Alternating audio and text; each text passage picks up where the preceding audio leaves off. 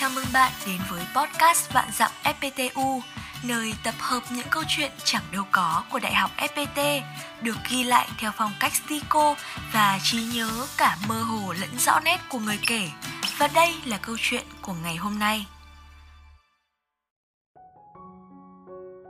ép pê tê-Unbelievables hay chuyện không thể tin nổi khi làm tại ép pê tê u, Nguyễn Thị Hà, ép pê tê Edu hát ô.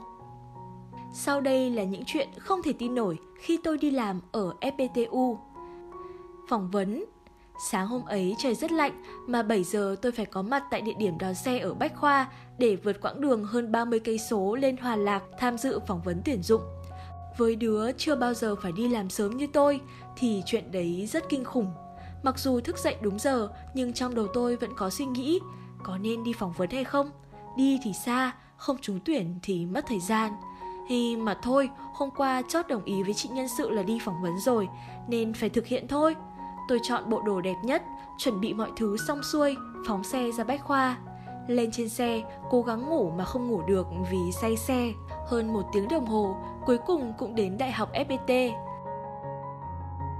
Tôi được một chị dẫn vào phòng nhân sự, ngồi trong phòng họp đã thấy tài liệu như brochure, tờ rơi được chuẩn bị sẵn trên bàn. Trong lòng tôi không tránh khỏi chút hồi hộp. Nhưng tôi cũng tự nghĩ trong đầu, mấy việc này đơn giản ấy mà, mình làm suốt rồi. Chị nhân sự bảo tôi ngồi đợi, lát nữa chị Nga sẽ đến. Ôi, sếp tôi là nữ, mà thôi cũng không quan trọng cho lắm, tên là Nga, chắc ghê gớm lắm đây. Nghĩ trong đầu thế, nhưng khi chị Nga bước vào thì thật mọi chuyện lại hoàn toàn không giống như tôi nghĩ. Tôi cảm thấy thoải mái, chia sẻ những gì mình suy nghĩ và những mong muốn cho vị trí công việc đang ứng tuyển. Chị Nga nói sơ qua về công việc tôi sẽ làm khi trúng tuyển. Nói đến chỗ nào tôi cũng gật như bổ củi, cho đến khi chị nhắc đến đoạn vẽ minh họa báo. Oh my god!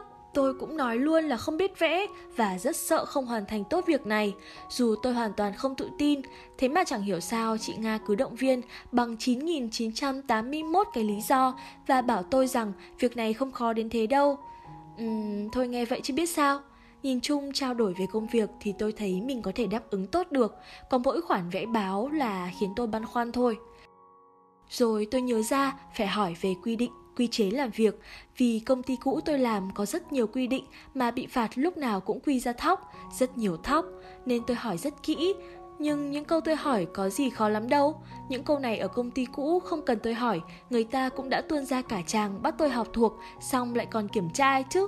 Thế mà không hiểu sao chị Nga, từ một người hỏi đáp nhanh như chớp, đột nhiên nghe xong thì ngơ ngác, lúng túng như gà mắc tóc, nghĩ mãi mới ra câu trả lời, ví dụ như: ở đây có phải mặc đồng phục không ạ? Không em, ở đây ăn mặc thoải mái. Thế em có được nhuộm tóc không chị? Mấy màu nổi ạ? À? Em muốn nhuộm màu gì cũng được. Thế bên mình có những quy định gì ạ? À? Ừ, ờ thì cũng có một vài quy định thôi, chị cũng chẳng để ý lắm, có quy định về deadline thôi. Thế kỷ luật của công ty thì sao ạ? À? Ờ, chị cũng không nhớ lắm. Thế có bị phạt tiền gì không ạ? À? Ờ, chị nghĩ là không. Thế công ty còn quy định gì nữa không ạ? À? Nói chung là cũng chẳng có quy định gì đâu, em cứ làm việc tốt là được. Người bước ra từ một nơi thượng tôn kỷ luật như tôi bắt đầu thấy hơi hoang mang. Sau này tôi mới hiểu, đây là kiểu hoang mang của chú chim đang quen ở trong lồng, nay choáng ngợp trước sự tự do mới mẻ chưa từng nghĩ tới. Phượt và những ngày đi làm.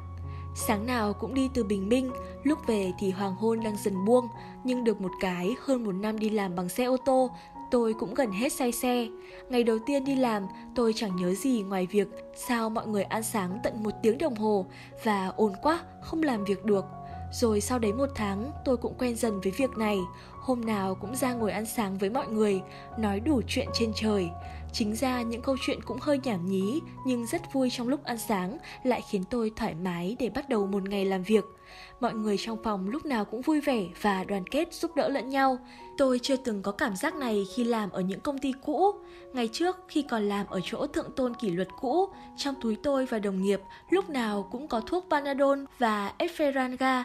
Vì công việc và môi trường rất áp lực, nhưng từ ngày làm việc ở đây tôi đã bỏ được thói quen uống thuốc giảm đau đấy.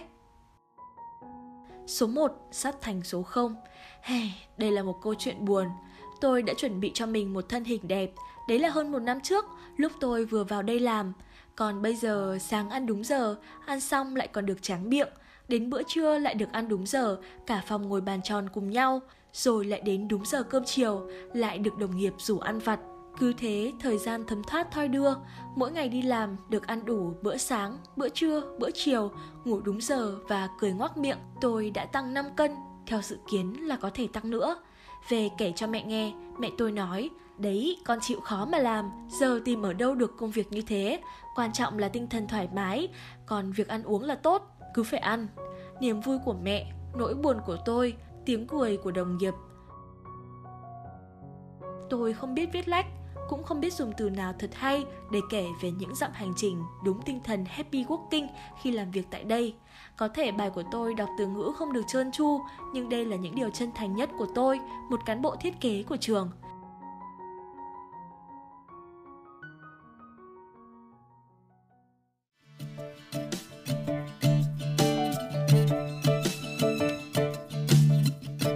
Bạn có thể xem các câu chuyện của Vạn Dạng ép pê tê u trên Facebook cùng tên và tương tác trực tiếp với tác giả.